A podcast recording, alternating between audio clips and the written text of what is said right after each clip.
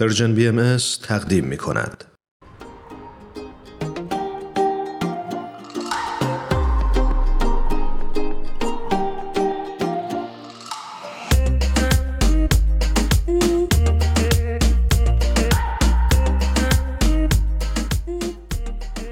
شنونده های خوبمون خانم نگار رو روی خط داریم بسیار خوشحال هستیم از اینکه دعوت ما رو در این قسمت از پادکست هفت پذیرفتن نگار جان درود بر تو. خیلی ممنونیم از اینکه دعوت ما رو پذیرفتی خیلی ممنون از شما و ممنون از دعوتتون و خوشحالم که در حضورتون هستم.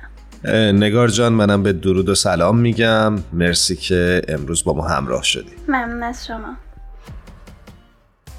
برای اون دسته از شنونده هامون که شاید کمتر با نگار آشنا باشن نگار جان مدت هاست که در زمینه گروه های توانمندسازی نوجوانان فعالیت می‌کنه و از مشوق ها یا انیمیتور های این گروه ها هست. و امروز قرار به ما کمک بکنه تا با این گروه ها و عملکردشون بیشتر آشنا بشیم. خب نگار عزیز ما می‌خوایم شما یه مقدار برای ما از فعالیت های جامعه سازی و ابعاد مختلفش بیشتر بگی. حتما. فقط موردی که دوست دارم قبل از اینکه راجع به خود جامعه سازی صحبت بکنیم یه مطلبی هستش که چند وقت پیش داشتیم با نوجوان هامونم در ارتباط باهاش صحبت می‌کردیم و خیلی برامون جالب بود. اینکه شاید ما هممون در مورد این موضوع شنیدیم که آدم ها باید از خودشون شروع کنن برای یه تغییر. برای اینکه بتونن یه تغییر بزرگ رو تو جهان به وجود بیارن اول باید مشتاق باشن که اون تغییر کوچیک رو اول توی خودشون به وجود بیارن. شاید فکر کنیم که هیچ فایده نداره که من بتونم دنیا رو تغییر بدم. یه نکته مثبتی بتونم تو کل آدم های دنیا به وجود بیارم. اما کلا ما اگر بیایم فایده رو برای خودمون معنی بکنیم و بدونیم اون صحبتی که راجع به مفید بودن می‌کنیم یا اون معنی که راجع به فایده بودن داریم یعنی چی؟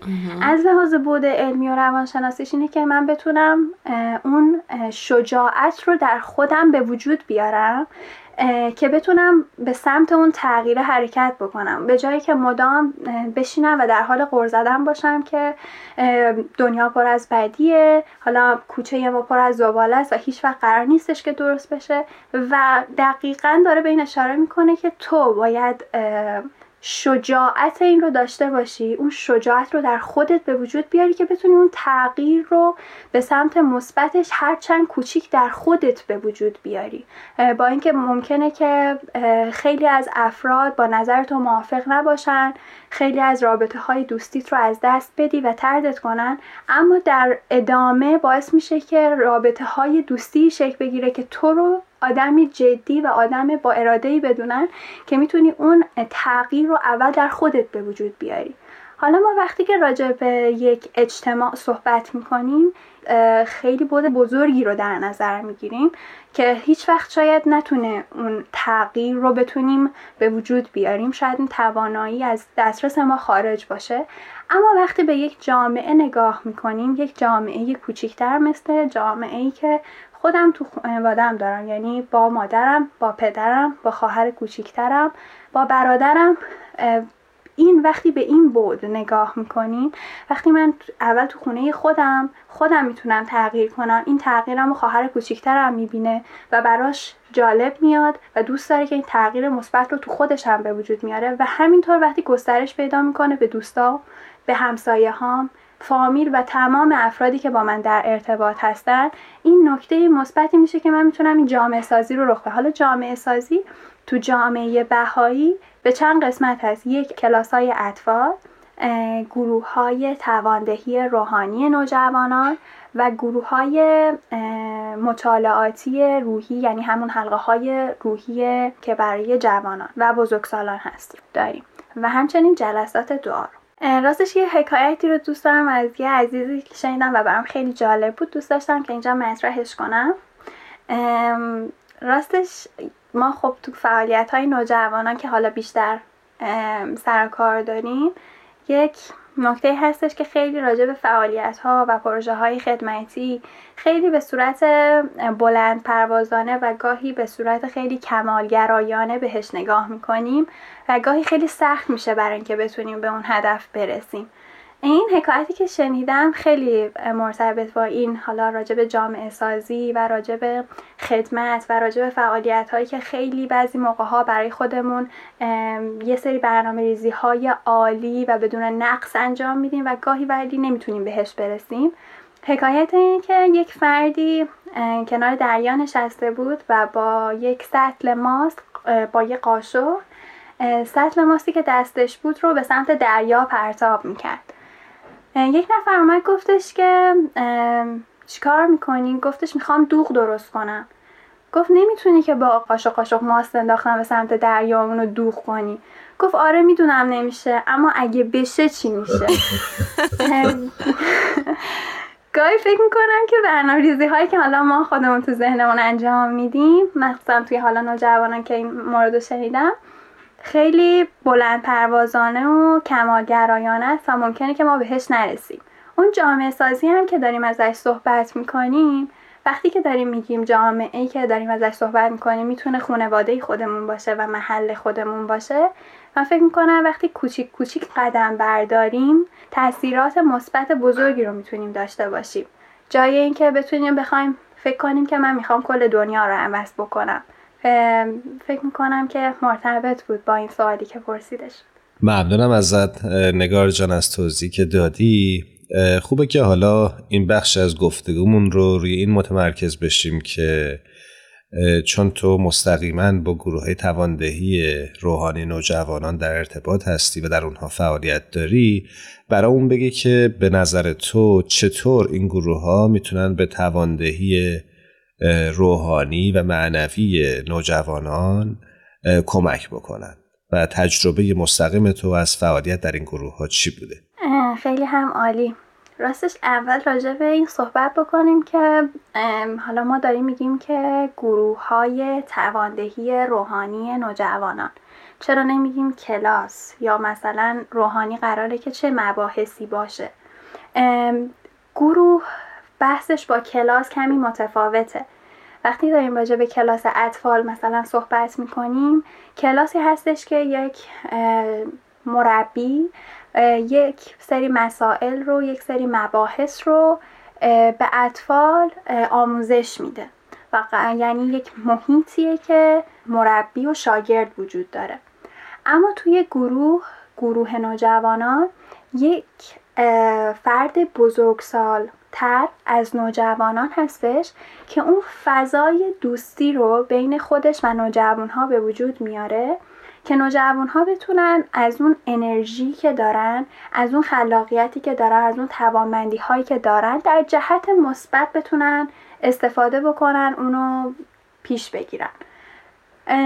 و وقتی که راجع به قسمت داریم میگیم گروه های تواندهی روحانی نوجوانان یک سری موضوعات اخلاقی رو صحبت می‌کنیم که تو هر کتاب بر اساس اون روند سنی نوجوانان تقسیم بندی شده و مباحث رو با توجه به اون رشدی که دارن تو طی این سه سال که دوازده تا 15 سال هستش رو مطالعه می‌کنن.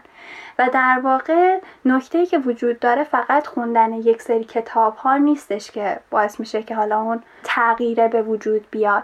بلکه بیشتر اون صحبت هایی که خود نوجوان ها تو طی گروه بر اساس اون موضوعاتی که مطالعه می‌کنن صحبت می‌کنن یا یک سری کشف اون موضوعاتی که پشت تمام اون جملاتی که حالا به صورت داستان به صورت موضوعات اخلاقی و یا هر مبحث دیگه ای تو خود کتاب ها قرار گرفته رو کشف می‌کنن راجبه صحبت می‌کنن و با خلاقیت خودشون هر کدومشون به شیوه مختلف از یک دیدگاه های مختلفی دارن به موضوعات نگاه می‌کنن.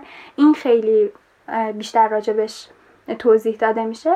و یه نکته که می‌خواستم راجع به صحبت بکنم اینه که ما موقعی که ملاقات با خانواده ها میریم قبل از اینکه گروه ها شروع بشن و یک توضیحی راجع به روند گروه ها داده میشه به والدین چندین والدین من تا حالا برخوردم که بیشتر راجع به این دیدگاهشون هستش که این گروه ها قرار شبیه یک معجزه باشه. قرار شبیه یک معجزه باشه که نوجوان هدایت بشه و اینکه تمام اون نکات منفی که شاید از نظر والدین آزاردهنده هستن اوکی بشه و رفت بشه. خب همه ما آدم ها می‌دونیم که اگر که فردی خودش نخواد هیچ وقت اون اتفاق نمیافته. و اینکه جدا از همه اینها هر آدمی نیازهای یه سری نیازهای مادی داره. از لحاظ اینکه یک سرپناه داشته باشه امنیت داشته باشه خوراک پوشاک و تمام اینها رو داشته باشه اینا همه یه سری نیازهای فیزیکی هستن یا نیازهای مادی هستن که توی هر فردی وجود داره. ولی جدا از تمام اینها فکر می‌کنم یک نیاز عاطفی هم وجود داره. یک نیاز عاطفی وجود داره که شاید بعضی وقتها این فراموش میشه. یا طبعا به خاطر اینکه یه سری اصطلاحات خیلی تو جامعه ما جا افتاده از بابت نوجوان ها که اونها افرادی هستن که پرخاشگرن افرادی هستن که چون توی سنی هستن که بلوغ داره براشون اتفاق میفته یا هورمون هاشون داره متفاوت میشه خیلی نمیشه روی حرفاشون حساب کرد. یا تصمیم هایی که می‌گیرن چون خیلی دو دل هستن نمیشه الان روشون حساب کرد. توی هر سطحی فکر می‌کنم که اون آگاهی داشتن نسبت به موضوعی که داریم انجامش میدیم خیلی می‌تونه بهمون به کمک بکنه. مخصوصا تو ارتباط با نوجوان ها که قرار اینها وارد یک جامعه بزرگتری بشن و وقتی که تمام اون ضعف های تربیتیشون توی کوچیکی رفت نشده باشه و باهاش کلنجار نرفته باشن و اونها رو نشناخته باشن وقتی که بزرگتر میشن خیلی دچار مشکل میشن. پس وقتی ما بتونیم ویژگی های نوجوان ها رو بشناسیم می‌تونیم یک ارتباط مؤثر رو باهاشون برقرار بکنیم. و جدا از اون کنترل کردن باعث همون خشمی میشه و باعث همون پرخاشگری میشه که ما ازش صحبت می‌کنیم. نمی‌دونم تا حالا دنبال این دلیل هایی که تو جامعه شنیدیم همین دلیل هایی که می‌گفتم راجع به پرخاشگری راجع به خشم راجع به اینها تا حالا تونستیم که پیشینش رو نگاه بکنیم بدونیم که از کجا میان. شاید اون فضای مستقلی که نوجوان بهش احتیاج داره برای اینکه بتونه خودش رو بیشتر نشون بده به والدینش به جامعهش وقتی که اون نباشه همش سرکوب شده. بله بله دقیقا. اون کنترل کردن نامعقول وقتی از طرف والدین اتفاق میفته هیچ فرصت برای اینکه اون نوجوان بتونه خودش رو بروز بده پیدا نمی‌کنه. یک مورد جالبی که وجود داشت و من داشتم راجبش میخوندم باز از نظر علمی ثابت شده راجب این میگفتش که سه تا مورد هستش که والدین خیلی باید راجبش برای نوجوان ها آگاهی کسب کنن. یک شناخت بافت اجتماعی که نوجوان داره تو چه بافتایی در واقع رشد می‌کنه تو اجتماعش. توی محله توی محیطی که داره با دوستاش ارتباط می‌گیره توی مدرسه و تو هر محیطی که وجود داره. من به عنوان من که والد نیستم ولی والدین اون بافتا رو باید بشناسن نه کنترل کردن نامعقول و بتونن راه های بهتری برای اینکه بتونن با فرزندشون ارتباط بگیرن رو داشته باشن. من فکر می‌کنم که نکته دومی که وجود داره راجع به اینکه چه والدین چه افرادی که با نوجوان ها در ارتباط هستن این دغدغه این رو داشته باشن که بتونن ویژگی های اون نوجوان ها رو بشناسن. جدا از این که فکر کنیم که شاید نوجوان ها الان میگن که من پیانو دوست دارم. دو روز دیگه میگن ما گیتار دوست داریم. و تمام اینها من به شخص این رو از نزدیک دیدم که وقتی فضا رو به نوجوان میدی که بتونه تمام این علایقش رو حالا چه کوتاه مدت چه بلند مدت رو خودش کشف کنه و فرصت این رو داشته باشه که بتونه اونها رو از نزدیک لمس کنه. بتونه اونها رو تجربه بکنه و بدونه که تو کدوم زمینه می‌تونه فرد موثرتری باشه. اصلا تو چه زمینه ای توانایی بیشتری داره و علاقه داره که بتونه اون ادامه بده. در جوانی می‌تونه یه فرد موفق تری باشه. تا حالا افرادی هم که ممکنه تو جوانی تازه متوجه بشن که چه علایقی دارن و علایقشون رو دنبال بکنن. که فکر می‌کنم که تو مورد اول که نوجوان توی دوران سنی نوجوانی توی این سه سال چه از نظر اینکه چه رشته یا دوست داره در آینده ادامه بده چه یک هنر و چه یک ورزش رو بتونه خودش رو بشناسه که بتونه علایقش رو بشناسه در واقع فکر می‌کنم خیلی بهش کمک می‌کنه که برای اینکه یه فرد هدفمندی بتونه در آینده بشه. و سومین موردی که وجود داره فکر می‌کنم که دقدقه یا حالا والدین هم باید باشن که جریان فکری نوجوان ها رو بشناسه. اینکه خب یک سری جریان هایی که تو فضای مجازی به راه میافته و هر رسانه ای با توجه به اون چیزی که خودش دوست داره اون, اون چیزی که خودش دوست داره رو در واقع به انتشار می‌ذاره و ممکنه که هر جهت فکری به نوجوان بده و نوجوان از اون تاثیر بگیره. فکر کنم اون چیزی که وجود داره که اون جریان های فکری رو بشناسیم. اون چیزهای بدی که و اون تاثیرات بدی که نوجوان ممکنه که از اینها بگیره رو بشناسیم. و همه اینها معطوف میشه به اینکه کنترل کردن نامعقول نه. شناختن و از روی آگاهی رفتار کردنه. چیزی که ممکنه که ما تو هر زمینه ای باشیم بهش احتیاج داریم. عالی بود. دست درد نکنه. حقیقتا من خودم خیلی خیلی تو این زمینه یاد گرفتم ازت. می‌دونم که موفقی. امیدوارم موفق تر باشی هر روز. و خسته نباشید بهت میگم. برای کاری که داری انجام میدی و واقعا خدمتی که داری در حق نوجوانا و والدین داری انجام میدی. خواستم اینجا سپرایزت بکنم بگم در قسمت مصاحبه پادکست هفت ما همیشه دوست داریم از میهمانان عزیزمون بخوایم که یک ترانه ای رو تقدیم بکنم به شنونده های خوبمون. دوست داریم بدونیم که تو چه ترانه ای رو دوست داری و علاقه مندی که شنونده هامون بشنون. راستش من آرمان گرشاسبی رو خیلی آهنگاش رو دوست دارم از نوجوانی. و حالا گروه چارتار درسته که حالا خیلی دوستای اون دوره دور از سنیم خیلی هم علاقه باهاشون نبودم اما بگو به باران آرمان گرشاسبی رو. خیلی دوست دارم بسیار عالی. قبل از اینکه بریم ترانه بگو به باران رو بشنویم یه بار دیگه ازت تشکر می‌کنیم نگار جان که امروز با ما همراه بودی و به ما کمک کردی که با گروه های تواندهی روحانی نوجوانان که جامعه بهایی تلاش می‌کنه در سراسر سر دنیا برگزارشون بکنه بیشتر آشنا بشیم. هر جا هستی یه بار دیگه ازت تشکر می‌کنم و امیدوارم که خوب و خوش باشی. خیلی ممنون ازتون. امیدوارم که تمام مسیرهایی رو که قدم برمیداریم آگاهانه باشه. ممنونم نگار جان. امیدوارم که موفق و موفق تر باشی. خدا نگهدارت باشه. ممنون. خدا نگهدار. خدا حافظ بگو به باران ببارد امشب بشوید از راه خمار این کوچه با که